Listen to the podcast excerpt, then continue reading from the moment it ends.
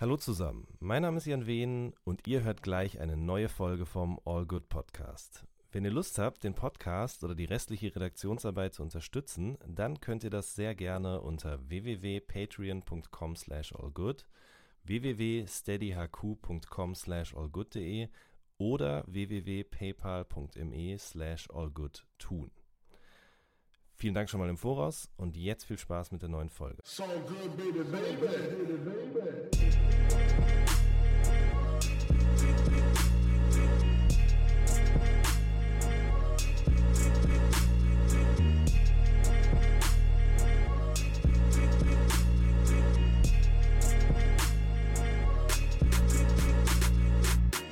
Hallo zusammen, mein Name ist Jan Wehn und ihr hört eine neue Folge vom All Good Podcast. Ich bin heute zu Gast in Südhessen, genauer genommen in den heiligen Hallen von Gitmar Fuffi, der hier äh, in unserem Rücken gerade den Kaffee zubereitet. Und mir gegenüber sitzt Döll. Ich grüße dich, mein Lieber. Ich grüße dich, Jan, hallo.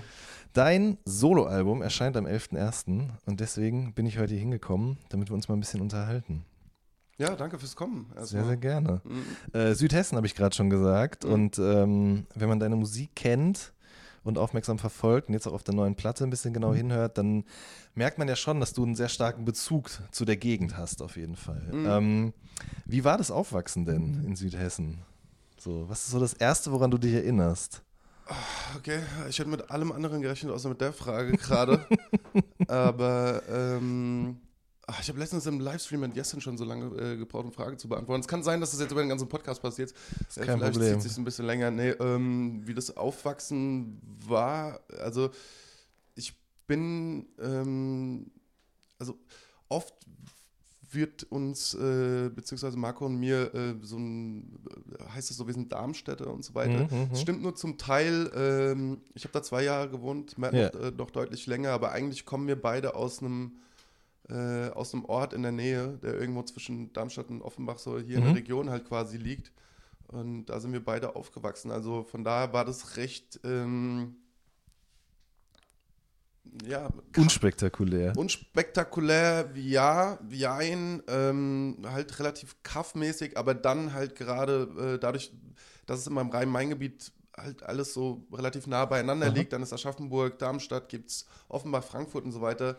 Ähm, ja, hat man sich, äh, also ist man, ist man eigentlich dort in einem Ort aufgewachsen, aber mhm. alles, was jetzt musiktechnisch oder szenetechnisch passiert ist, mhm. war halt relativ nah dran. Deswegen auch äh, der große Bezug zu Darmstadt, beziehungsweise der, mhm. der Rap-Szene in Darmstadt. Und ähm, Genau. Oder eben auch zu Offenbach. Oder genau. eben alles andere, was drumherum Richtig, lag. So, das, ja.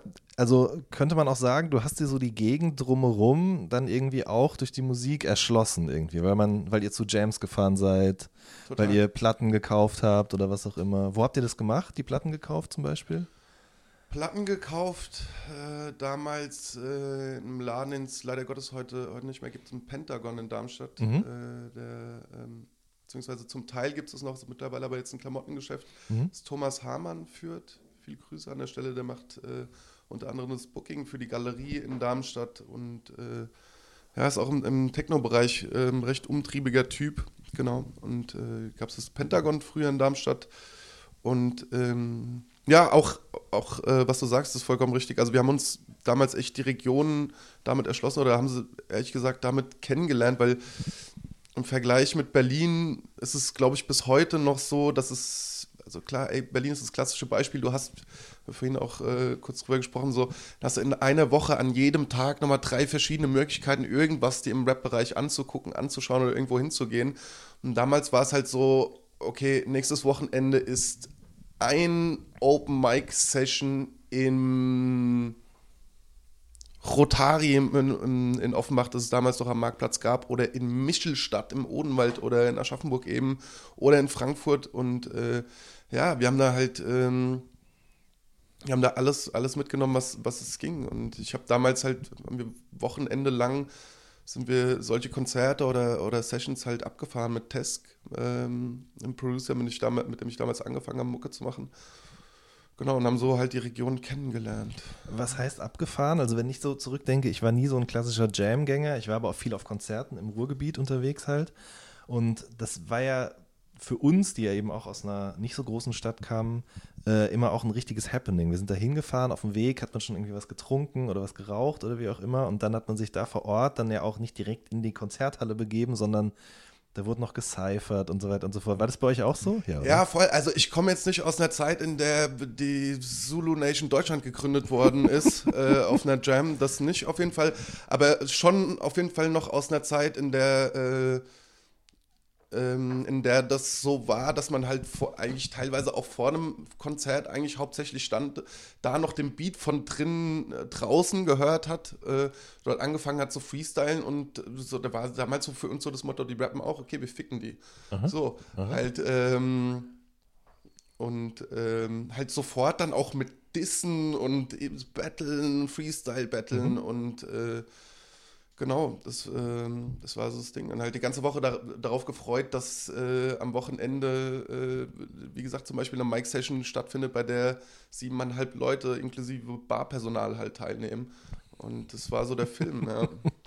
Dein Bruder hat mir auch mal erzählt, ich weiß nicht, ob es bei dir auch so war, aber das kannst du mir dann sicher gleich beantworten, dass er so eine Phase hatte mit seinen besten Freunden, wo, wo eigentlich immer gerappt haben. Man ist irgendwie reingekommen, hat sich direkt schon mit dem Freestyle begrüßt eigentlich, ist dann rappen ja. weitergegangen. Ja. Vielleicht kannst du mal ein bisschen was dazu erzählen. War das bei dir auch und ihm auch so? Ich, äh, ich hab, das ist eine Familientradition ja. eigentlich. also nee, bis heute. War, bis heute. Wäre geil, wenn Marco jetzt anruft und so an, Freestyle, na hallo, wie geht's? Ja, es steht und so weiter. Nee, aber ähm, es war, wie gesagt, ähm, äh, habe ich mit Test damals angefangen und da hatte auch ganz früh äh, schon ein Studio zu Hause, Mikrofon ähm, und ey, also in dem Moment, in dem wir uns getroffen haben, so war klar, ey, es wird, wird gerappt und äh, egal was läuft. Oder er hat mhm. halt damals auch schon mega viel produziert bis heute. Mhm. Und ähm, also ich habe mir echt ähm, da über ein paar Jahre lang oder über relativ viele Jahre, glaube ich, rückblickend sogar echt mundfusselig gefreestylt. Mhm. So. Mhm. Auch weit bevor ich ähm, dann irgendwann angefangen habe zu schreiben. Also das war, es ist halt auch die einfachste Form, ähm, in irgendeiner Weise das, das zu praktizieren natürlich. Irgendwas mhm. läuft, was ansatzweise einen Rhythmus vorgibt und dann äh, haben wir darüber gerappt. Mhm. Und äh, ja. Aber wie kam dann sozusagen der Switch vom Freestylen hin zum Schreiben? Gab es dann einen Auslöser oder hat man dann gesagt, okay, jetzt will ich auch mal einen eigenen Track haben, den ich halt rumzeigen kann? Oder? Ähm, ich glaube, es war mehr oder weniger fließender Übergang, dass wir dann auch angefangen haben zu schreiben. Wie gesagt, Test damals äh, dann ein Studio gehabt, mhm. Beats gehabt und hat damals schon eine ganze Menge produziert. Ähm, haben wir dort ähm, in unserem Keller angefangen zu schreiben und so der erste wirkliche Impuls, ähm, eine Platte zu machen oder eine Veröffentlichung zu machen, kam damals eigentlich hauptsächlich äh, zusammen mit Funk D, der mhm. äh, die Madness-Sachen noch damals aufgenommen, produziert hat und so weiter und äh, mit Iron Jones und ähm, Clef Split Kollege Schnürschuh bildet, beziehungsweise gebildet hat und ähm, der hat mich damals mehr oder weniger mit Normus zusammengebracht, Aha. hat gemeint, ey, ihr wisst äh, beide gar nicht, gar nicht so, wie ihr das äh, kanalisieren könnt, wenn man, wenn man das so sagen kann, macht doch einfach eine Platte zusammen. Mhm. Und ähm, so kam das dann. Da hat es halt so forciert, dass, dass man, weißt du, wir haben dann auch echt über Jahre lang Freestyles aufgenommen und hier und hast du den Freestyle von letzter Woche gehört, aber das ist halt immer so, das ist, Freestyles aufnehmen ist so, klar hast du da auch mal einen glücklichen Moment, aber es ist mhm. natürlich immer besser, wenn man da irgendwie dabei war, weil das halt auch was. Also ihr habt quasi hat, eure eigenen Freestyles aufgenommen und dem anderen gezeigt und so ja, dann auch. Klar. Ja, okay. Ja, ja, ja, Was würdest du sagen, was ist so das ähm, Hilfreichste, was dir das Freestylen dann fürs Texte schreiben sozusagen mitgegeben hat? Ich glaube, dass du also dadurch, dass du beim Freestyle dazu gezwungen bist, innerhalb kürzester Zeit auf eigentlich egal welches Wort, das es in der deutschen Sprache gibt, zu mhm. reimen, ähm, hat, das hat in erster Linie sehr, sehr viel, viel gebracht, weil ich glaube, dass es, also das ist bis jetzt ein bisschen übertrieben jetzt, aber es gibt kein Wort, mit dem ich nicht in irgendwie schon mal drüber nachgedacht habe, auf was es sich reimt. B ist, ähm, glaube ich, hat es mir flow-technisch ziemlich viel gebracht, weil ähm, klar freestylst du dann, äh, ich, jeder hat, also ich glaube, jeder in Deutschland, der schon mal gefreestylt hat, hat schon mal bei Shook Ones gefreestylt. Aber das kannst du halt auch nicht die ganze Zeit machen, deswegen, mhm. ähm, dann hast du mal einen Beat, der schneller ist oder der so ist. Und mhm. du musst dich halt immer wieder drauf anpassen. Mhm. Ähm, ich glaube, das hat beides sehr, sehr viel gebracht. Okay, warum hat jeder denn über Shook Ones gerappt? Ich kann es nicht sagen. Also ich frage mich das jetzt gerade in dem Moment nämlich auch, weil ich glaube, das war, also meine Theorie ist jetzt gerade, das war eins der ersten Instrumentale, die es damals auf den Tauschbörsen gab. Also weiß ich nicht genau, yeah. aber weil das haben wir halt auch gemacht. So. Und also das ist auch in, in Filmen oder Serien kommt das immer rein irgendwie, wenn es irgendwie darum geht, jetzt gleich wird gerappt. Ja. Es ist aber auch ein geiler Beat. Ja, man, ja, genau, das kommt noch oben rein dazu auf jeden Fall. Ja, ja ey, ich kann jetzt, kann jetzt nicht sagen, aber das, was du gesagt hast, das scheint äh, ziemlich plausibel mhm. zu sein. Mhm. mhm. Ähm, ja klar, und wenn man auf unterschiedliche BPM-Zahlen rappt, wird man wandelbarer irgendwie. Man, man, man kann sich das alles zu eigen machen auf eine gewisse Art. Das ja, total. Schon, ja. Ähm, du hast in einem alten Interview mal gesagt, dass du dann, als es so ums Texte schreiben ging, eben auch dir viele Songtexte ausgedruckt hast von Leuten tatsächlich ja. auch. Mitgelesen hast, irgendwie vielleicht auch mal rausgeschrieben hast, was ja. dir daran aufgefallen ist. Was, was waren so die ersten Sachen, die du ausgedruckt und mitgelesen hast? Erinnerst du dich? Mmh nicht ausgedruckt, aber ich weiß auf jeden Fall, dass ich, ähm, ich glaube, das war sein erstes Album, die Suave-Platte von Nico mhm. Suave. Kann ich mich ziemlich gut daran erinnern, weil er die, die kompletten Texte waren damals im Booklet. Mhm. Mein Opa hat mir damals die CD gekauft. Ich war, also war ich auch extrem jung noch gewesen, als die rauskam. Und ähm, ja, es äh, mich hat das beim Hören schon fasziniert und äh, die Texte haben dann irgendwann eine Möglichkeit gegeben, um das genauer zu analysieren. Wie, wie ist das eigentlich aufgebaut oder wann kommt der Reim? Wie viele Silben kommen davor? Wie viele Silben hat der Reim? Und ähm, ich glaube, das, das war so eine der ersten Sachen. Hast du das dann auch so markiert oder mit verschiedenen Farben und so weiter? Also so klingt es jetzt zumindest gerade, oder war das eher in deinem Kopf, dass du das dann analysiert hast? Eher kopfmäßig. Okay. Aber beim Hören dann natürlich parallel nochmal äh, dazu mhm. gegengelesen mhm. und ähm, ich mache das aber auch noch, also ich mache das bei gerade bei englischsprachigen Sachen, wo ich Referenzen nicht auf den allerersten Blick verstehe, weil ich vielleicht auch den Künstler jetzt nicht über die letzten fünf Jahre verfolgt habe, mache ich das tatsächlich immer noch sehr, sehr oft bei neuen Releases. Mhm. Im ersten, ersten Moment, um es zu verstehen, aber im zweiten Punkt, auch wenn ich, es gibt teilweise auch Sachen so, bei denen ich auch heute noch irgendwie nachvollziehen will, wie, wie das geschrieben ist und wie das gesetzt ist. Also da mache ich das immer noch sehr, sehr häufig, muss ich sagen. Mhm. Interessiert mich auch einfach. Ähm, ja. wie andere Leute arbeiten. Wie Le ja, ja, total. Ja. Total. Ich finde die Suave-Platte, die erste, die geht immer so ein bisschen unter. Also die wird immer nicht so mit einbezogen in dieses End-90er, Anfang 2000er Ding. Warum eigentlich? Also, ich habe vielleicht, meine Theorie ganz kurz noch ist eben, dass die sozusagen genau an dem Punkt rausgekommen ist, an dem es eigentlich fast schon vorbei war. Aber das stimmt doch gar nicht, oder? Wann ist die rausgekommen? 2001? Jetzt, jetzt gerade schwimmig. Ja. Dann war es ja noch gar nicht so richtig vorbei. Wobei Agro ging 2002 los. Aber ich, ich weiß ehrlich gesagt nicht, wie, wie oder was damals damit passiert ist, aber wenn ich mich jetzt so zurückerinnere, das war eigentlich ziemlich, war schon eine große Sache. Auf jeden Fall. Ich, indem ich sage, ja, Video Ganz genau, und so weiter. Ja. Vergesslich natürlich. Ähm, Also damals der Hype war sehr groß, aber jetzt heutzutage denken die wenigsten nur noch daran eigentlich. So, wenn ich mit Leuten spreche über die Zeit, dann heißt es halt immer Beginner, Dynamite Deluxe.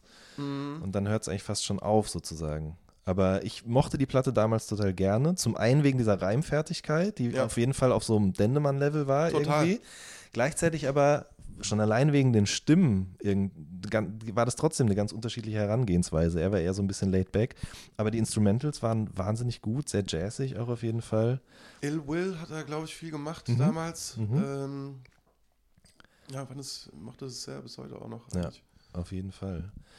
Ähm, wir haben jetzt gerade darüber gesprochen, du hast angefangen quasi mit Freestyle, dann hast du angefangen selber Texte zu schreiben, aber gab es so eine so eine Grundintention, warum dich das überhaupt so fasziniert hat? Warum nicht Punk zum Beispiel? Was, was war Ich habe Rap? tatsächlich auch Punk gehört, aber Okay. nicht in der äh, nicht in der Intensität äh, wie Rap. Warum ist eine gute Frage. Natürlich. Ähm, Vielleicht hat es, oder mit Sicherheit das, hat es auch damit zu tun gehabt, weil Marco halt damals schon extrem Rap-affin war Mhm. und eigentlich sich bei ihm sich um nichts anderes gedreht hat. Mhm. Klar, wenn du da so einen großen Bruder hast, dann so eiferst so ein bisschen nach und du willst es unbedingt wissen, aber auch unabhängig davon, das hat mir, ähm, ich, es gibt, es, gibt, es gibt zum Beispiel diesen, ey, ich weiß nicht, wie viele Leute das noch auf dem Schirm haben, aber es gibt diesen Cora E. Schlüsselkind-Song. Mhm. Ähm, und ich habe nicht eins zu eins denselben Lebenslauf, aber ich habe einen ähnlichen Lebenslauf. Und ähm, der ist auch tatsächlich rausgekommen, als ich viele Sachen in meinem Leben ähm, in, in der Richtung passiert sind. Mhm. Ähm, so alleinerziehende Mutter und solche Geschichten, weißt du. Und das hat für mich eine unglaubliche Faszination gehabt damals, dass jemand einfach da ist, der eins zu eins nach erzählt oder erzählt, was, was mir gerade passiert. So und mich, äh, äh, mich da wiederfinden lässt oder mich super krass mit der ganzen Sache identifizieren lässt. Ähm, ich finde bis heute, dass es ein großartiger Song ist. Mhm. Und äh, wie gesagt, ey, für mich war das damals so, ey, fuck, die erzählt gerade eins zu eins Sachen, die bei mir genauso passieren und erzählt aber auch im, im, im, im, im gleichen Moment, wie sie so ein bisschen da rausgekommen ist oder, oder was ihr dabei geholfen hat. Und ähm, da gibt es so diese Line, doch hatte Glück die Welle aus Amerika, spülte mich wieder ans Land zurück. Ich begann zu leben, wurde aktiv und habe zum ersten Mal geträumt, ohne dass ich schlief und so weiter. Und dann dachte ich so, ey, fuck, weil ich gerade auch in diesem Krieg Punkt Gänsehaut, war. So, wenn du das Ey, rappst. ich ne? auch. Ja, ja, ja. Ich auch. Weißt du, und bei mir war es halt so familiär war zu dem Zeitpunkt nicht alles so wirklich geil. Ich habe mich überkrass an Rap orientiert und ähm, das hat mir halt sehr, sehr krass bis heute ähm, im, in meinem Leben, wenn man das so pathe- pathetisch sagen will, geholfen einfach. Mhm. Und äh, für mich war es dann damals so, ey, das ist, das ist auf jeden Fall das Ding so. Und äh, ich hatte dann einen unglaublichen Wissensdurst und äh, gesamt, was, was die Kultur angeht. Und äh, das ist eigentlich bis heute, hat sich nichts daran verändert. Mhm. Mhm. Und es gibt immer wieder Momente, wo ich denke, ähm, ey, das, das gibt mir gerade Halt, weißt du, oder das, das, es gibt mir was, äh, Das Gefühl, dass du nicht alleine bist. genau, Ja. in mieseren Zeiten. Ja. Ähm, und äh, ja, ich habe auch, äh, gib mal vor, wie habe ich die Tage davon gehabt? So, ich habe vor zwei oder drei Wochen, ähm, es ist sehr Hip-Hop-romantisch, ja, aber ich habe vor zwei, drei Wochen äh, aus Zufall mal wieder das, das Leben Azad von Album, ra- äh, Leben Album von Azad äh, rausgekramt äh, und äh, habe darauf Hip-Hop gehört. Mhm. Und äh, wie gesagt, sehr Hip-Hop-romantisch. Aber wenn ich den Song höre, dann fühle ich mich wie ein 14-jähriger Junge. So. Ich habe ohne Scheiß Gänsehaut am ganzen Körper und ich, ich fühle es einfach krass. Und äh, seit der Zeit, in der, in der ich ihn kennengelernt habe und deswegen auch lieben gelernt habe, bis heute hat sich, wa- was, was dieses an, Ding angeht, eigentlich bei mir überhaupt nichts verändert. Mhm. So, Mhm. und ähm, ja. Es ist interessant, dass du gerade den Assad-Song erwähnst, weil äh, Dendemann und Nico Suave haben doch auch zusammen so einen Song gemacht, in dem es darum geht, was Hip-Hopper eigentlich machen. Da gibt es immer diesen Vocal-Cut von Afrop, sowas machen Hip-Hopper drauf. ja. Wenn sie mit bla und mit bla Props und Scheine verdienen und so. Ich weiß nicht mehr, ob das auf dem ersten 1-2-Album der Song drauf ist. Ich glaube schon, ehrlich gesagt. Das ist auch so eine Meditation darüber, was Hip-Hopper eigentlich sind und was sie eigentlich machen. Und den habe ich neulich auch wieder gehört und mich dann auch so ein bisschen daran zurückerinnert, warum ich eigentlich damit angefangen habe, warum das diese Faszination auf mich ausgeübt hat. Und bin auch irgendwie an den Punkt gekommen, dass da jemand anders aus seinem Leben erzählt und ich merke, das hat Überschneidungen mit meinem. Ja. Und das schafft ja direkt schon irgendwie so eine Form von Gemeinschaft, obwohl man den anderen gar nicht kennt. Total. Aber es gibt ja auch andere Leute, die das so empfinden. Dann kommen die zusammen zu Konzerten oder was auch immer und man merkt so, man ist Teil von etwas Größerem. Das ist Ja. so Hip-Hop-romantisch es auch klingt, was total schön ist, muss man einfach sagen. Ja. Ich hatte das über die Jahre immer wieder und bis heute habe ich es immer noch, so als, ist jetzt auch mittlerweile schon wieder ein paar Jahre äh, her, aber als die VZ-Platte von Camp damals rausgekommen Mhm. ist, ich habe, ich konnte, also ich konnte es gar nicht fassen so. Also, dass man, und ich glaube, es geht vielen Leuten, die, die Platte hat bis heute immer noch so einen ziemlich krassen Status für viele Leute, glaube ich. Und, und ich glaube, dass viele Leute äh, die der Platte den Status zuschreiben, sich eben auch das aus dem Grund tun, weil sie sich so krass damit identifizieren können, was er sagt. Mhm. Und ähm, ich hatte das, also ich war, warst schon mal Starstruck? Also, als ich jemandem gegenüberstand, ähm, bestimmt, aber ich kann dir jetzt gerade, kann ich dir niemanden nennen, muss ich ganz ehrlich Ich gestehen. hatte das in meinem Leben zwei, nur zweimal. Wobei eigentlich. doch, ganz kurz, Ja. als Dendemann mich mal auf dem Telefon angerufen hat, Oh. da habe ich eine SMS bekommen. Ich, also, wir hatten vorhin über Twitter Kontakt und dann meint er, gib mal deine Nummer und drei Tage später, fällt mir jetzt gerade ein, kommt so eine SMS und da steht so Anruf, äh, Dende, Anruf, incoming in 3, 2, 1 und dann hat er angerufen und dann hatte ich diese Stimme am, am Telefon, so die ich nur von diesen Songs kannte. Das war absoluter Wahnsinn. So, da habe ich aufgelegt und konnte das fünf Minuten gar nicht fassen, muss ich ganz ehrlich sagen. Ja, Total, so. total, nee, ich hatte das so, weiß nicht mehr genau, wie lange äh, nachdem das war, äh, als VZ damals rausgekommen ist, aber ich glaube, ich so ein halbes Jahr später habe ich Camp getroffen, Mhm. aber damals mit Matt und, und Morlock auf Tour waren und äh, ich habe mich total gefreut, ihn zu treffen, aber das war so, weißt du, ich habe richtig gemerkt, dass ich so irgendwie, also ich war so irgendwie ge gehemmt, mich mit ihm normal zu unterhalten, weil es war irgendwie auch crazy. Mhm. Weil ich dachte so, ey Dicker, ich habe dich noch nie in meinem Leben gesehen, aber ich weiß gefühlt so mega viel über dich und es gibt so viele krasse Parallelen von deinem Leben zu meinem und jetzt stehst du vor mir äh, mit einer Tüte vom Nord, von der Nordsee oder sowas, weißt du, was ich meine? Und das war, ich konnte das nicht, nicht fassen. Mhm. So. Und ich habe das auch immer ehrlich gesagt, bis heute noch, wenn ich ihn treffe, irgendwie so ganz komisch, ich kann mich nicht so richtig öffnen, weil ich so ein mega Ja. Fan bin halt einfach auch. Aha. Und äh, ja. Aha. Also die Platte, sagst du, das war schon äh, ein ganz, ganz wichtige, wichtiger Moment in deinem Leben. Auf jeden so. Fall. Ja. Auf jeden Fall. Ähm, ich meine, es ist ja so ein bisschen, ich finde, das Album steht immer allein auf weiter Flur für mich, musikalisch, aber auch inhaltlich, weil das Ja. ja so eine ganz krasse Anti-Helden-Geschichte ist irgendwie auf eine gewisse Art, Mhm. die im- für die im Rap selten Platz ist, muss man sagen, einfach so. Also wenn jemand sich so hinstellt und sagt, das bin ich, dann oft natürlich eher so im Bereich Representing und so weiter und so fort. Ich bin der Geilste, aber sozusagen, ey, bei mir läuft das und das schief, das passiert eher selten. Aber ich habe jetzt bei deinem Album tatsächlich auch das Gefühl davon gehabt, als ich das gehört habe. So. Also Mhm. ähm, würdest du sagen, dass das Album auch eine Inspiration für dein Album jetzt war, VZ? Mm. Ja, ich glaube schon. Also, ähm, was bei Camp natürlich auch noch dazu kommt, neben diesem persönlichen oder privaten Ansatz, den er auf vielen Sachen hat, glaube ich, bei, in dem wir uns ähneln, zumindest ist so eine sehr krasse, eine sehr krasse Affinität zu Reimen, wie man die setzt, wie Mhm. man die behandelt, wie, wie, äh, wie sauber ein Reim sein muss, damit man den überhaupt macht und so weiter. Ich glaube, da ist auf jeden Fall eine Parallele da und halt eben auch, ähm, was du sagst, ohne mir da jetzt selbst, ich weiß nicht, ob man, ob man sich deswegen auf die, selbst auf die Schulter klopfen kann, aber was vielleicht auch eine Parallele ist, glaube ich, ist, dass äh, ist dieses bisschen dieses Anti-Helden-Ding und auch auf Songs eben halt nicht nur Stärken zu präsentieren, Mhm. sondern halt auch relativ, äh, ja, was heißt oft, aber zumindest im gleichen Maß auch über Schwächen zu sprechen. Mhm. Mhm. Und, ja. Hast du dir das selbst von Anfang an erlaubt in deiner Musik oder war das eher so, dass du gedacht hast, nee, das darf ich nicht, das, ähm, das macht mich angreifbar vor meiner Familie, aber auch vor fremden Menschen und weißt du, was ich meine?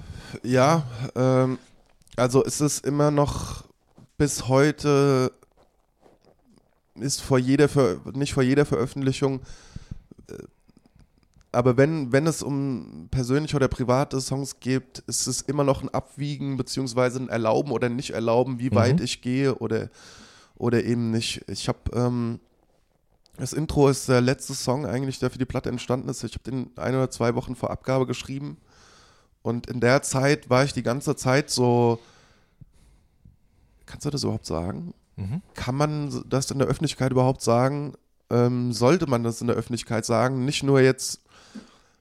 Also, weißt du, ich habe jetzt überhaupt keine Angst davor, dass mich irgendjemand in seiner Musik mit meinen Schwächen angreift. Ist mir total scheißegal, aber eher, mir geht's eher darum, kann ich das in der Öffentlichkeit sagen, in Bezug auf meine Familie, in Bezug auf meine Freunde, in Bezug um meinen, auf meinen engeren Kreis so. Mhm. Das ist immer wieder ein Abwägen und äh, ja, entweder ein Erlauben oder, oder nicht erlauben. Aber gleichzeitig, also kann ich komplett nachvollziehen, gleichzeitig ist es aber auch das, was dann irgendwie sofort bleibt. Ne? Also man mhm. hört diesen zum Beispiel eben den ersten Song der Platte und das ist halt wirklich richtig harter Stuff, sage ich einfach mal. Mhm. Ähm, und das machten ja die wenigsten heutzutage noch, sich so zu öffnen in ihrer Musik. Zumal gleichzeitig auch noch irgendwie dieser Effekt sich dadurch verstärkt, dass es eben dieser Sprachnachricht von WhatsApp sozusagen eben irgendwie verblendet wird. War das wirklich so? Hast du quasi auf den Beat geschrieben und das dann eben mit Sprachnotiz an irgendjemanden geschickt und dann habt ja. ihr das. Ja? Okay. Ja. Ähm, also ich habe das, mache das eigentlich in der Produktionsphase relativ oft. Mhm. Dass wenn ich ähm, mehr oder weniger den größten Teil von dem Text habe, dass ich den Beat einfach über, über Lautsprecher abspielen lasse und äh, per, per Sprachmemo Memo halt das Ding erstmal für mich aufnehme und äh, beziehungsweise ein, zwei anderen Leuten zeige, beziehungsweise äh, äh schicke, weil es die schnellste Möglichkeit ist, das so zu machen. Und ähm, als ich das für das Intro gemacht habe, war es erst so, okay, ey, wir lassen das komplett so. Mhm. Einfach, weil ich so ein bisschen der Grundgedanke dahinter war, auch dadurch, dass es so privat ist, ähm, dass man diesen Sprachnachrichtenton lässt, um halt so ein bisschen das Gefühl zu geben, dass man dem Hörer das quasi mhm. per Sprachnachricht erzählt. Ich hoffe, das kommt auch irgendwie rüber. Mhm. Ähm, haben das aber dann nur, ich glaube, die ersten acht Bars sind wirklich über Handy eingerappt und danach kommt dieser Drop mhm. und es äh, ist eine ta tatsächliche Aufnahme dann. Ähm, ja, wir haben es halt nicht komplett gemacht, weil über anderthalb Minuten dann diese Samsung-Qualität ist halt auch nicht so richtig geil. Aber äh, ja, mhm. ja, Also es wirkt auf jeden Fall, das kann man sagen. Ähm, ich bin mir nicht ganz sicher, aber zitierst du oder übersetzt du quasi im Intro eine Zeile von Conway the Machine? Ja. Ja. Wie kam es dazu, dass du das sozusagen so eingebaut hast? Die Sache war, als ich das Ding geschrieben habe, ähm, war ich nachts im Studio alleine und wollte eigentlich an einem ganz anderen Song arbeiten. Mhm. Und ähm, ich finde, Songs werden erst wirklich Arbeit, wenn du, ähm, wenn du sie wirklich fertig machen willst. So. Wenn du erstmal so rund, also ich habe oft, dass ich erstmal komplett runterschreibe, das setzen lasse, ein paar Tage später dran gehe und dann fällt es mir irgendwie nicht schwerer. Aber das Finalisieren ist für mich irgendwie die wirkliche Arbeit daran. Und ich wollte ein anderes, anderes Ding eigentlich fertig machen und äh, bin aber irgendwie zu nichts gekommen und ähm, bin auf YouTube gelandet und äh, habe diesen The Cow heißt der Song, mhm. habe das auf YouTube gesehen, wie der das li live performt, also Westside Gun und, und, und Conway. Und ähm, ich glaube, es gibt zwei oder drei Versionen davon. Und bei der einen fängt er halt, während er den Song rappt, an zu weinen. Krass, ja. okay. Und es ist nicht so ein, also du merkst halt wirklich, das ist kein gestellter Moment und der rappt halt auch, da geht es da über, über, äh, über die, ähm,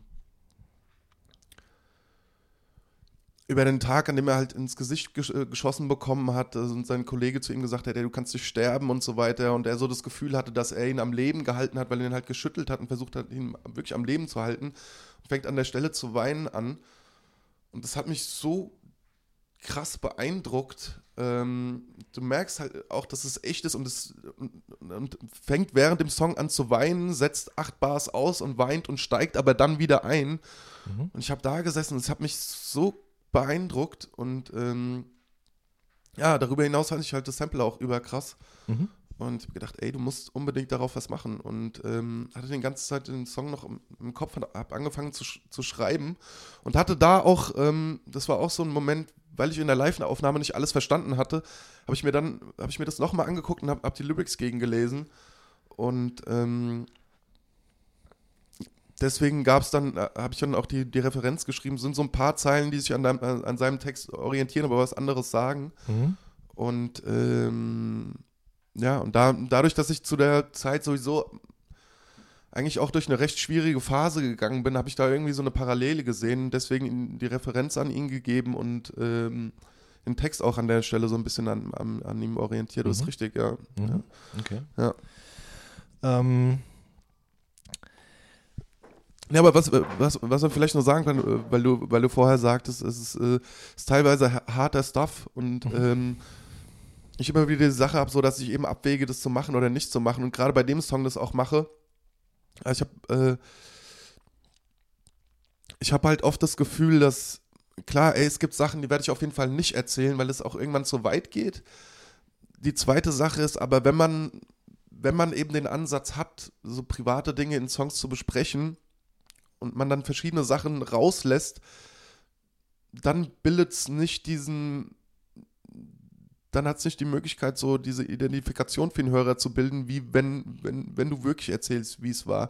Auch nochmal, wenn man zurückdenkt an diesen Korae-Song, mhm. ähm, ich glaube, die sagt an einer Stelle so, ähm, um- und selbst die beste Mutter merkt nicht, dass ihr Kind nach Alkohol stank, wenn sie selber trank.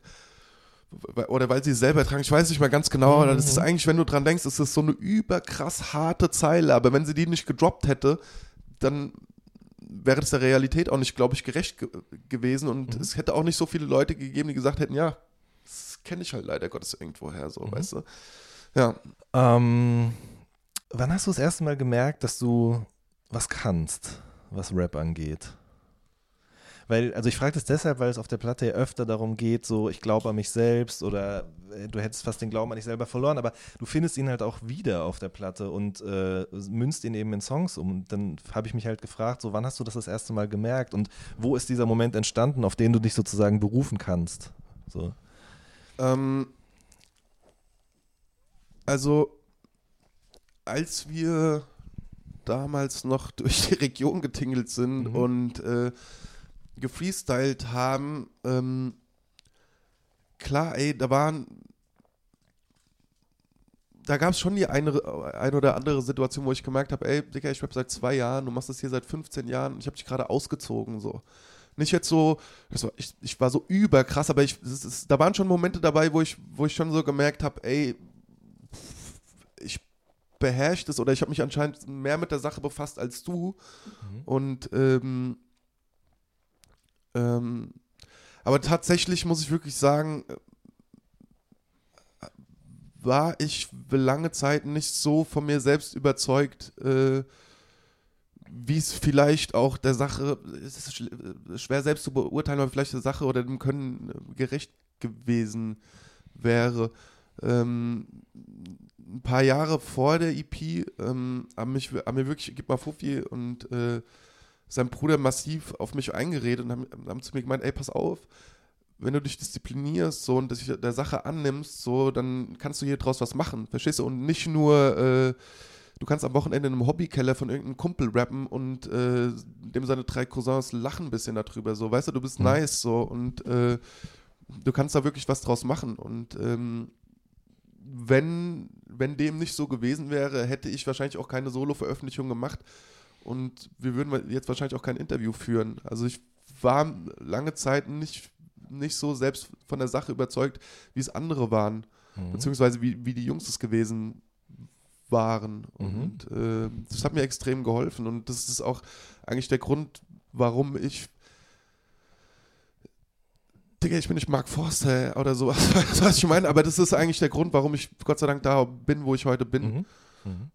Ja. Die Jungs haben es gesagt, du hast dann diese EP gemacht, die ja sehr, sehr gut ankam. Ich habe in der Vorbereitung nochmal mir Rezensionen und so weiter eben dazu durchgelesen auch. Die Leute waren sehr begeistert und danach gab es ja schon sowas wie einen Hype auf jeden Fall. Ne? Also äh, Leute wollten dich signen, nehme ich an. Gab, war das schon so? Ja. Ja? Okay. Ähm, warum hast du das dann ausgeschlagen?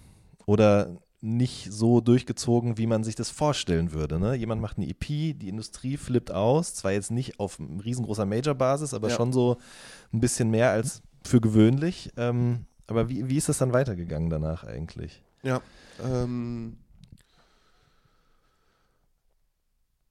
ähm, ja, also das hat mehrere, mehrere Gründe gehabt auf jeden Fall. Ich, ähm, es ging auch relativ schnell, muss ich sagen, nachdem die EP Mhm. draußen war.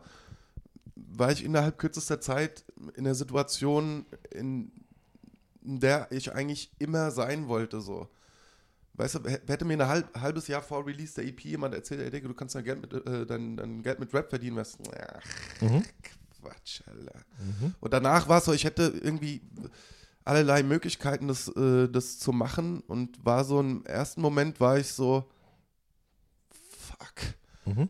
Geil. Und äh, also ich, das hat mich auch überkrass geehrt, dass das damals so passiert ist. Ich glaube nur rückblickend hat es mich in gewisser Weise überfordert, weil ich von dem Business überhaupt gar keine Ahnung hatte. Aber im selben Moment alles so auf penibelste Art und Weise richtig machen wollte, was mir letztlich auch zum Verhängnis geworden ist, ähm, weil ich mich da sehr krass in Sachen vertieft habe, über die ich eigentlich nicht nachdenken sollte. So. Zum Beispiel? Irgendwelche Verträge oder natürlich, weißt du, natürlich musst du ja darüber Gedanken machen, so kein Bullshit unterschreiben, so, aber es ging dann für mich nur noch so darum, okay, ich will es unbedingt auf krasseste Art und Weise richtig mhm. machen. Mhm. Ähm, und ich glaube, es hat mir, es ist, das ist schon mal, äh, schon mal letztens irgendwo gesagt, es ist ein extremes Luxusproblem gebabbel. Aber für mich war es so, wie gesagt, ich war in der Situation, von der ich mir eigentlich nicht zu träumen äh, erlaubt habe. Und mhm. äh, irgendwie hat mich das überfordert und auch irgendwie nicht gut getan. Mhm. Ähm, plus, ähm, ähm, plus ich war halt einfach in der Zeit hatte ich einfach uncoole äh, äh mentale Phasen, habe psychisch echt extrem teilweise mit mir zu kämpfen gehabt. Und das alles hat irgendwann zusammengespielt, bis ich, ähm, bis ich dann so gesehen gar nichts gemacht habe oder erstmal mhm. überhaupt nirgendwo unterschrieben habe. Mhm. Und ähm, ja, es hat relativ lange auch gedauert, bis ich auf dem mentalen Level bin, auf dem ich heute bin. Die Platte mit Marco hat mir extrem geholfen, muss ich sagen. Das war ja dann quasi der nächste Step. Und ähm, ja, ich glaube, rückblickend hat es mich stellenweise auch ehrlich gesagt überfordert. Mhm. Ja. War aber am Ende des Tages doch die richtige Entscheidung vielleicht auch, dass du sozusagen den Umweg über die Platte mit deinem Bruder gegangen bist hin zu dem Solo-Ding jetzt? Ähm, die, ja, ich glaube glaube schon. Ähm, also, um nochmal jetzt Cora E zu zitieren, wäre mhm. auf jeden Fall nicht so, wie es ist, wäre es nicht so gewesen, wie es war. Man kann sie nicht oft genug zitieren. Das ist auf jeden Fall das Ding.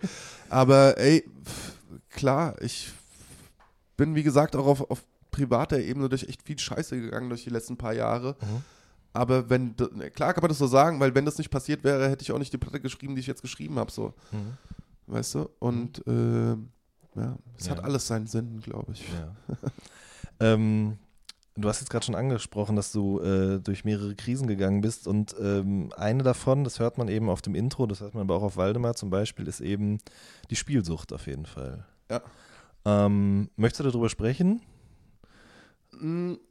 Oder möchtest du es bei dem Song oder bei den Zeilen belassen?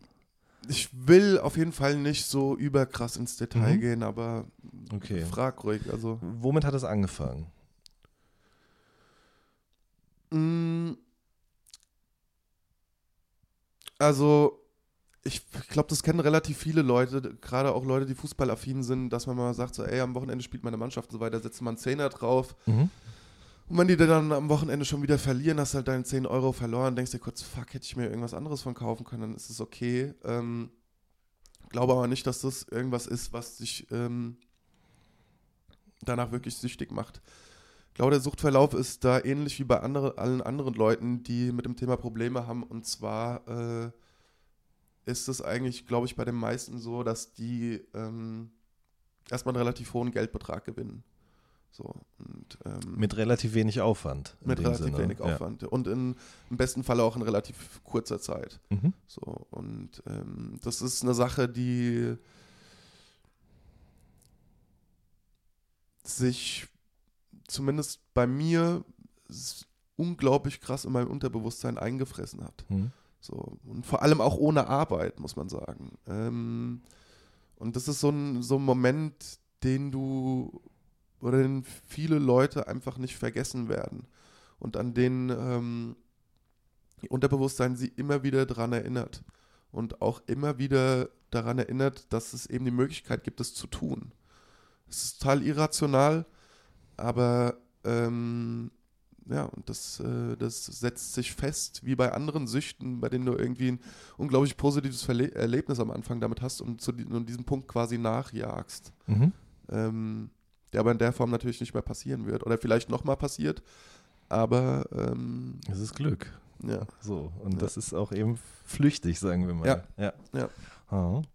Äh, du sagst aber an anderer Stelle auch, dass du generell einen Hang zur Sucht hast. Mhm. So, ähm, also das ist auch auf andere Bereiche anwendbar, eben sozusagen, diese, diese Jagd nach diesen Momenten, hast du gemerkt. Ja, ja okay. Mhm. Ähm, bist du das irgendwie angegangen dann tatsächlich therapeutisch? Oder? Ja. Okay. ja, und das war wahrscheinlich auch die absolut richtige Entscheidung, nehme ich an. Ja. Ähm, das ist wie gesagt die eine Sache, durch die du gegangen bist, dass man so raushört. Das andere ist, was ich auch sehr, sehr beeindruckend und heftig fand, wie du erzählst, dass du eben ähm, keinen Bock mehr auf Rap hattest so und halt vor dem Auftritt, mhm. du beschreibst ja die Situation vor einem Auftritt, wie du halt eben keinen Bock mehr hattest und deine Jungs dich sozusagen eben quasi auf die Bühne holen mussten oder dich irgendwie sozusagen wieder aufpäppeln mussten. Mhm. Worum geht es da genau? Kannst du das vielleicht noch ein bisschen genauer erzählen? Ähm, ja, also ich glaube, du meinst diese Zeile mit äh, stand kurz vor dem Aus und besoffen vor 17 in genau. Essen. Ja, das war der zweite Tourteil, den wir zu ich und mein Bruder gespielt mhm. haben. Und ähm, ja, es, es ist eine reale Situation. Wir sind damals ins Hotel Shanghai in Essen gekommen. Mhm. Und ähm,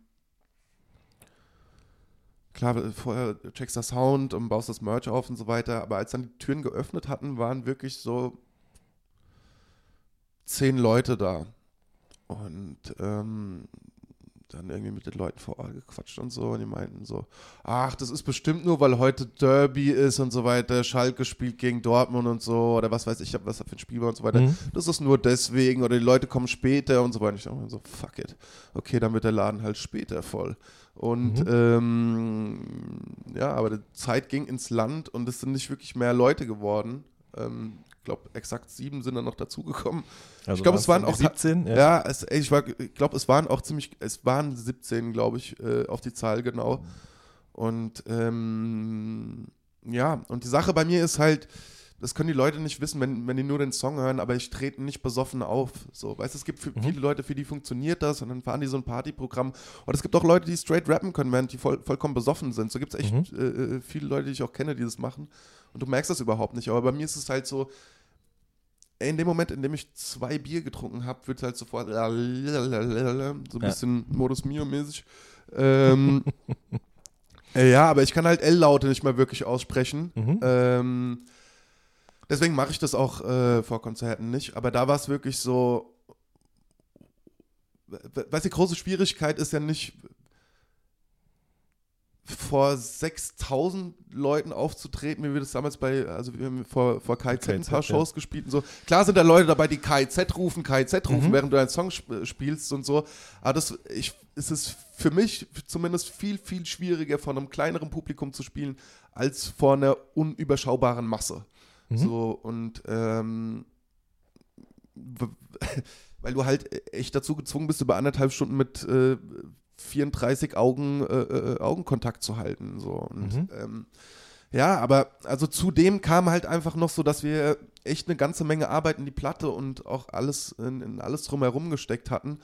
Und ich einfach so dachte, ey, Alter, so, wir versuchen hier echt hier Liebe reinzustecken, hatten zum ersten Mal eine richtige Tour aufgestellt, Tonmann dabei, was, was du brauchst halt, um, um den Leuten halt echt ein bestmögliches Konzert zu, äh, zu bieten. Wir standen dann vor, wie gesagt, vor 17 Leuten in Essen und ich dachte halt so, fuck, Mann. Mhm. Ähm, ja, und jetzt stehen wir da und legen drauf, so, weißt du, wenn mhm. du es so willst. Und äh, das hat mich schon getroffen in dem Moment, muss ich ganz ehrlich sagen auch in Kombination mit den Lorbeeren, die ich in den Vorjahren bekommen hatte.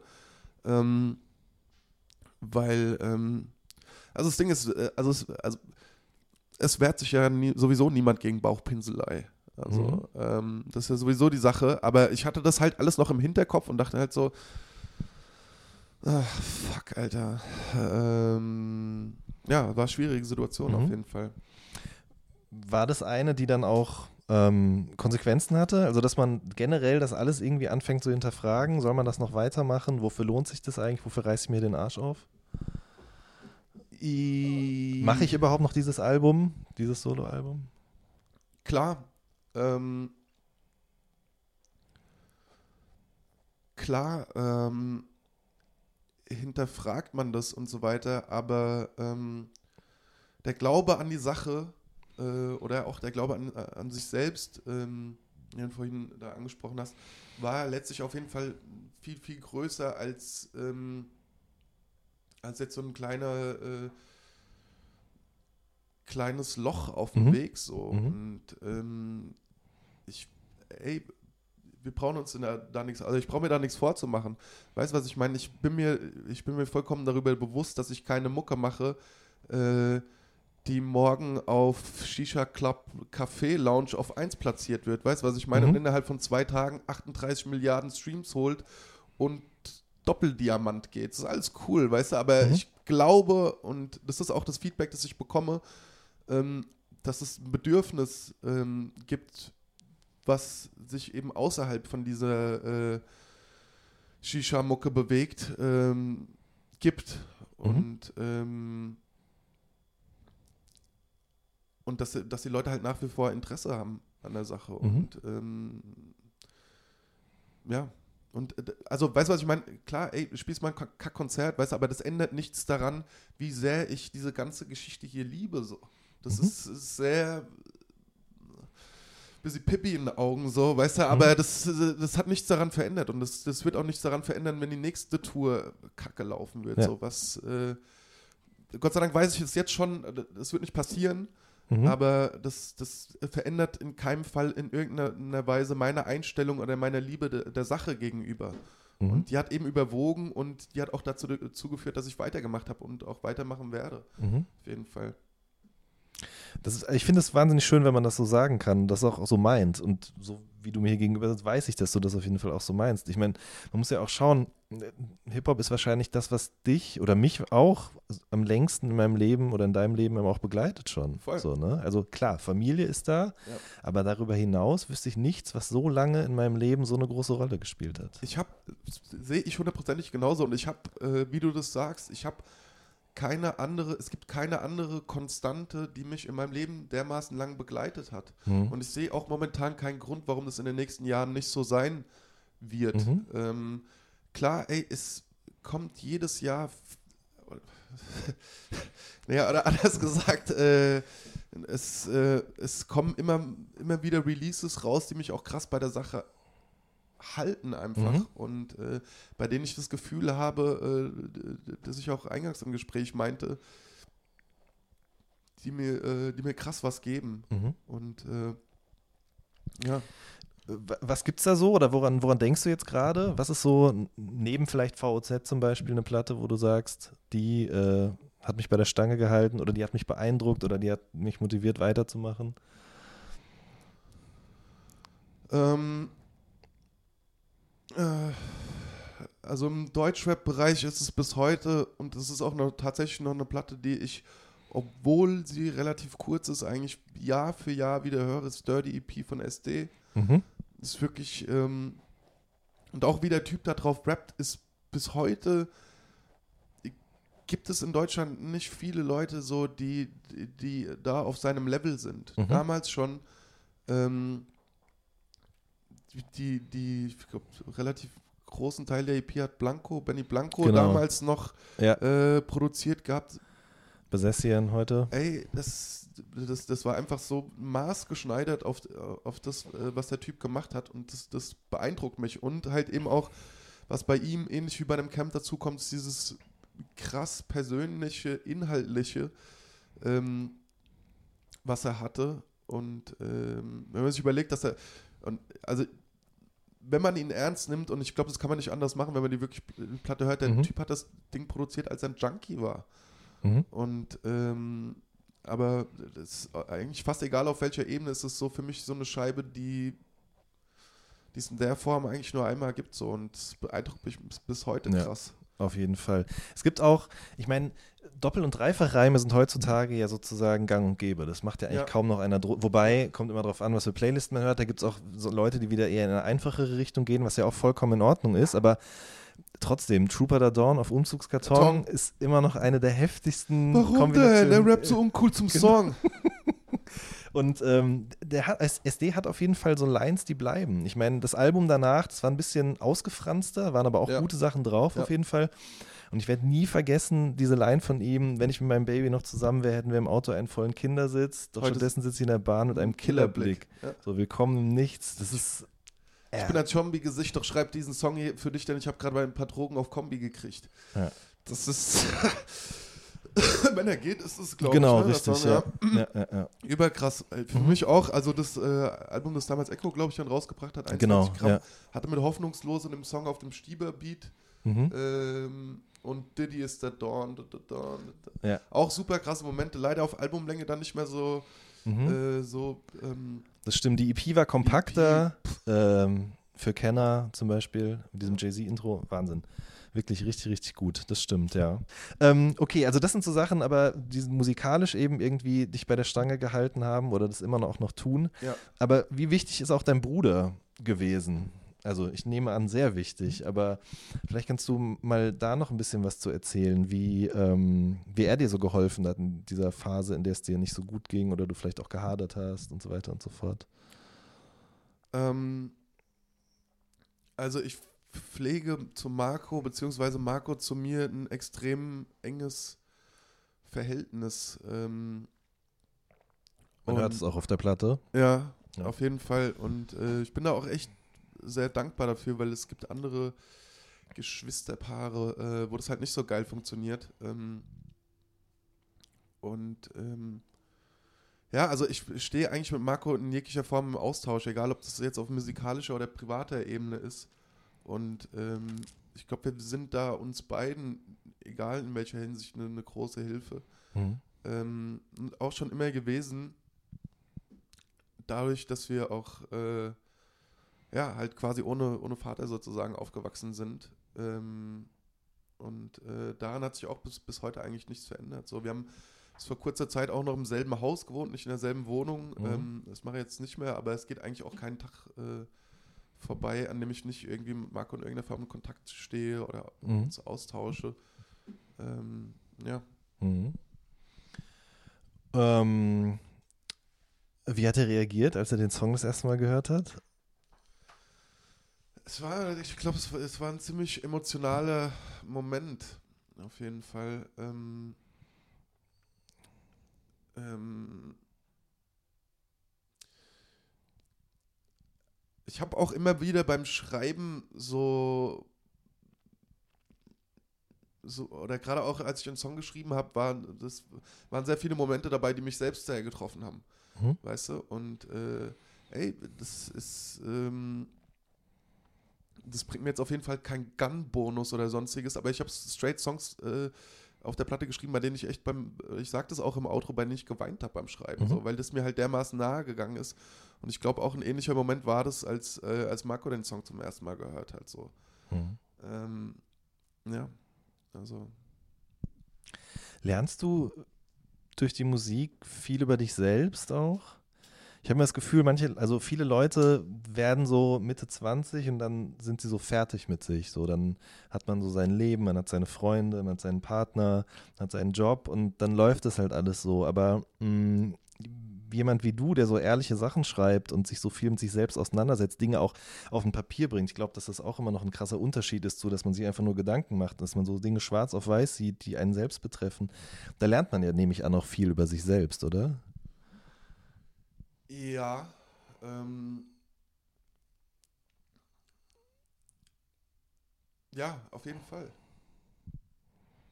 Erschrickt, äh, oder ähm, also erschrickt einen das manchmal auch oder sorgt das dann dafür, dass man sagt, ich will jetzt daran arbeiten oder ähm, also macht, macht das was mit dir, nachdem das sozusagen auf einem Song gelandet ist? Weißt du, was ich meine? Ja, ähm,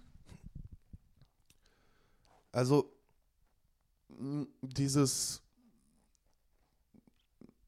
was man vor, vor, was ja viele Leute so vor ein paar Jahren noch so klassisch in Interviews gedroppt haben oder auch immer noch droppen, ist dieses Therapie-Ding und so weiter. Mhm. mhm. Sehe ich auch ein bisschen.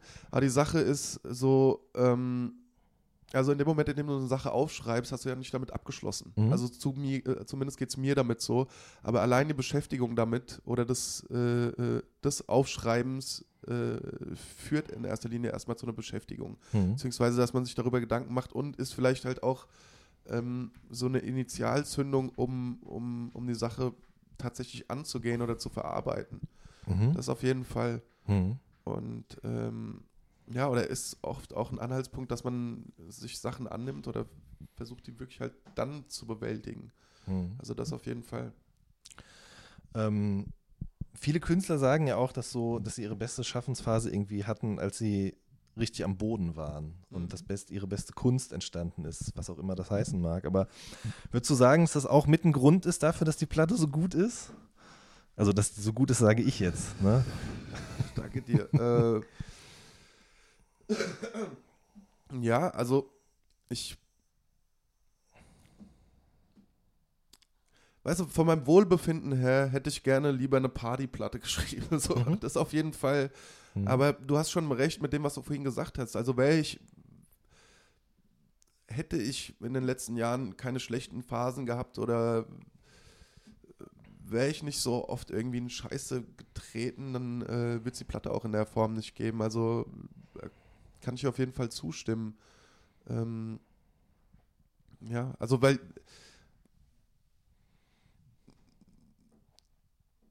wenn du, wenn dein Ausgangspunkt das ist, dass du darüber schreibst, was du erlebst und du erlebst das nicht, dann ist es halt äh, schwierig, über sowas zu schreiben. Und mhm. äh, würde ich, würd ich auch einfach ausschließen, aber ja, vielleicht, äh, vielleicht ist es, ist es so, ja. Mhm. Ähm, wir sitzen jetzt ja gerade hier in der Küche, beziehungsweise in Heiligen Hallen. Ja, Entschuldigung, ja. gib mal Fuffi. ähm, mir ist tatsächlich zu Ohren gekommen, dass ihr euch mal ein ganzes, also wahrscheinlich dann letztes Jahr, ein ganzes Silvester lang eingeschlossen habt, um sozusagen schon an den ersten Songs zu arbeiten hier. Ja. Äh, wie, ist das vonstatten gegangen? Was ist da vielleicht auch schon entstanden für dieses Album jetzt? Ähm, gute Frage. Ähm, ja, also deswegen sind diese ist diese Wohnung, sind das wirklich heilige Hallen für mich, unter anderem deswegen, ja. weil ich auch, wenn ich hier bin, ähm, hier auch schreibe, ja. äh, teilweise. Und ähm, es war damals schon, ich glaube, das war das Silvester von 2014, 2015. Ah, okay. Das ist schon ein bisschen länger her.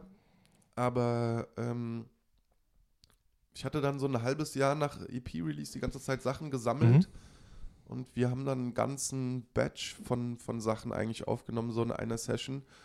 Und was, woran ich mich auf jeden Fall noch erinnere, ist, also so die, die Grundzüge von Hector Lavoe haben schon gestanden. Die haben wir hier, mhm. glaube ich, aufgenommen. Ähm, ich hatte damals ein Outro geschrieben, das aber dann nicht das Outro geworden ist, das auf der Platte gelandet ist. Ich glaube, wir haben Teile von Ich bleib in der Nacht aufgenommen, auch so die ersten, ersten Lines, die ich hatte. Ich habe den Song über die letzten drei Jahre immer wieder so umgearbeitet und äh, umgeschrieben, mhm. bis er dann letztlich in der Version war, in der er jetzt auf der Platte gelandet ist.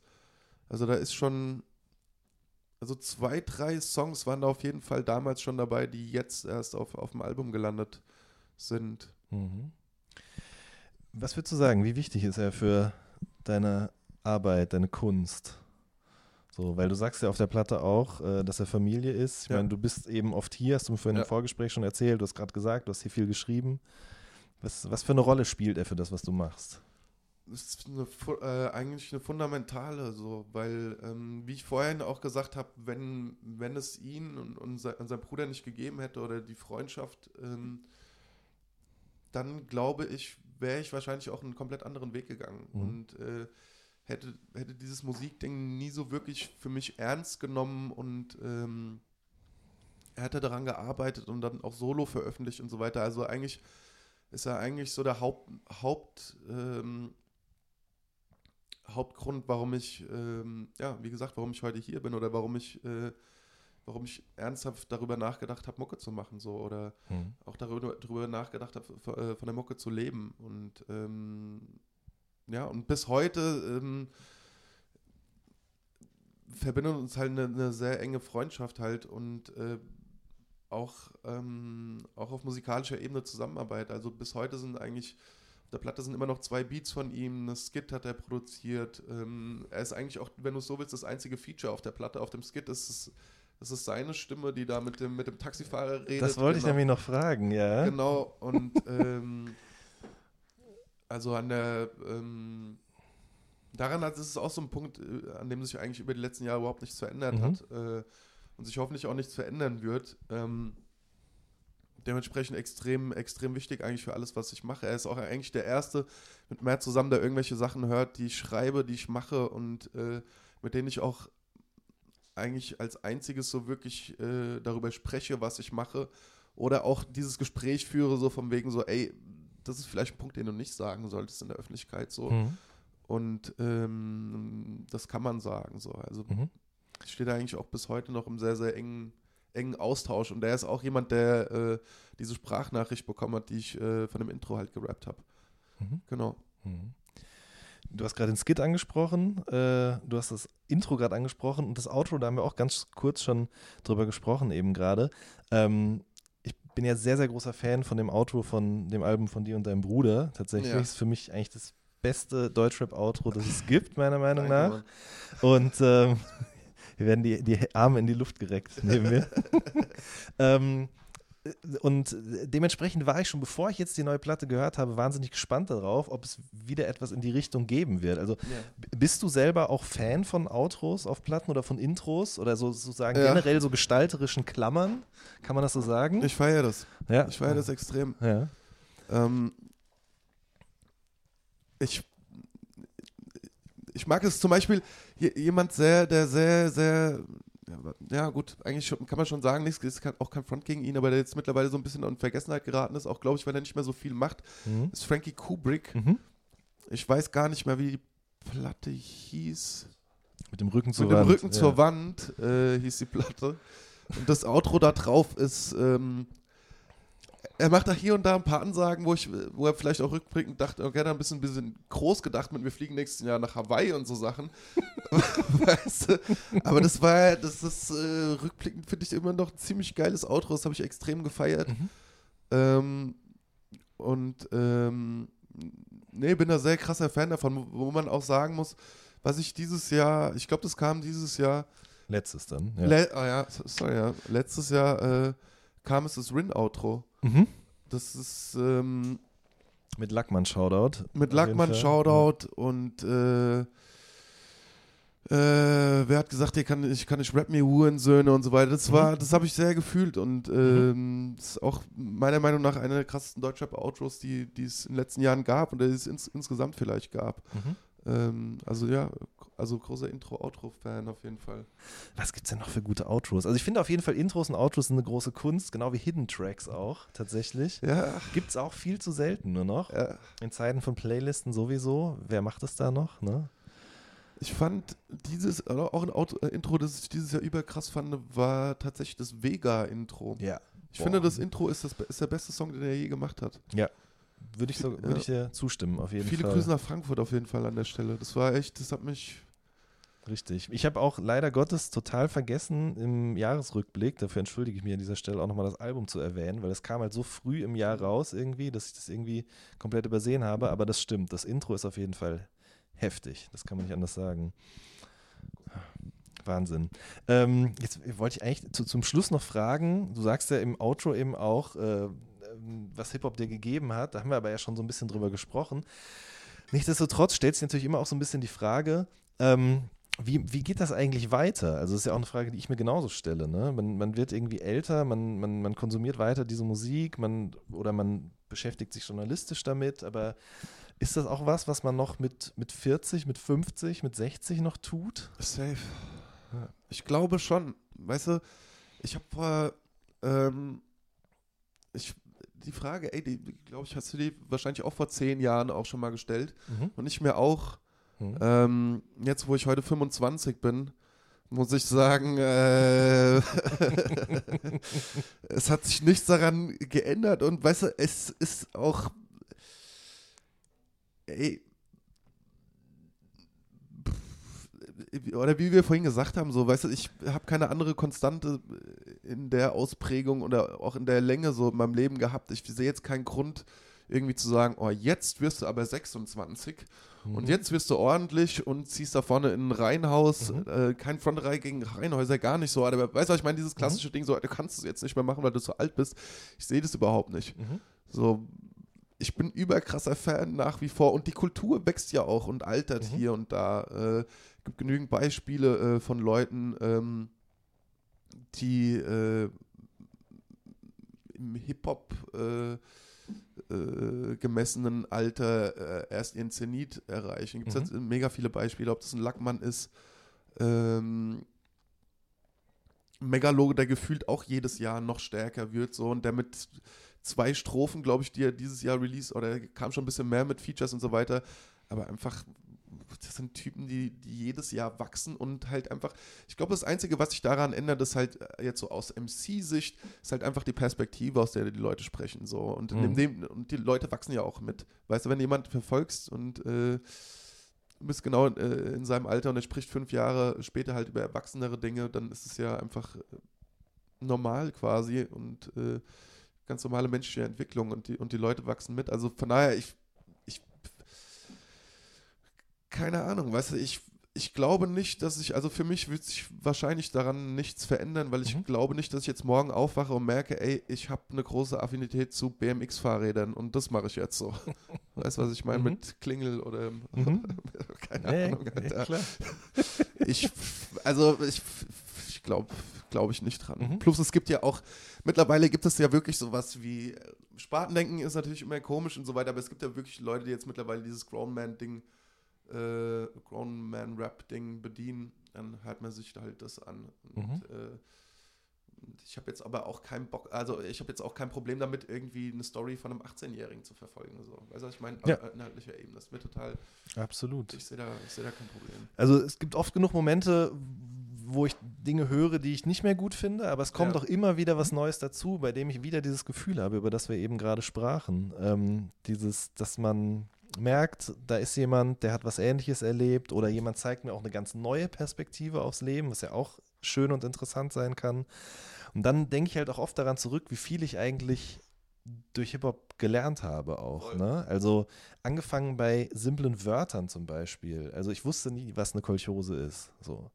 Ja. Und dann hatte ich das T-Shirt an, ich weiß nicht, ob ich das schon mal im Podcast erzählt habe, aber dann kam ich eben in die Schule fünfte, sechste Klasse und mein Deutschlehrer hat mich gefragt, ob ich weiß, was das eigentlich ist, als ich das T-Shirt anhatte. Und da habe ich halt verneint und dann haben wir halt eine Stunde lang das besprochen in der Schule einfach. So Sachen, ne? Voll. Und äh, ich meine, das kann einem auch durch andere Musikrichtungen, durch andere, weiß ich nicht, Jobs oder was auch immer passieren, aber für mich ist es eben Hip-Hop gewesen und das wird nie wieder weggehen. So. Auf je, ey, ich sehe das ganz genau. Es gibt auch der, zum Beispiel diese, diese Stieberlein mit äh, dass, bei, dass man bei Kumpels nicht neben die Klobrille piest. So Dinge, ey, jetzt, ich will jetzt nicht sagen, dass ich vorher durch die Wohnung von meinen Freunden gelaufen bin, wild uriniert habe, auf jeden Fall, das war nicht das Ding. Aber weißt du, was ich meine? Auf der Platte sind auch hier und da immer wieder Zeilen, die so, äh, die, äh, die, die mich so fast miterzogen haben, mhm. kannst mhm. du sagen, so. Und äh, ja, ich da auch unglaublich viel von gelernt, so bis, bis heute. Ja. Das ist doch schön, wenn man ja. das sagen kann. Ja.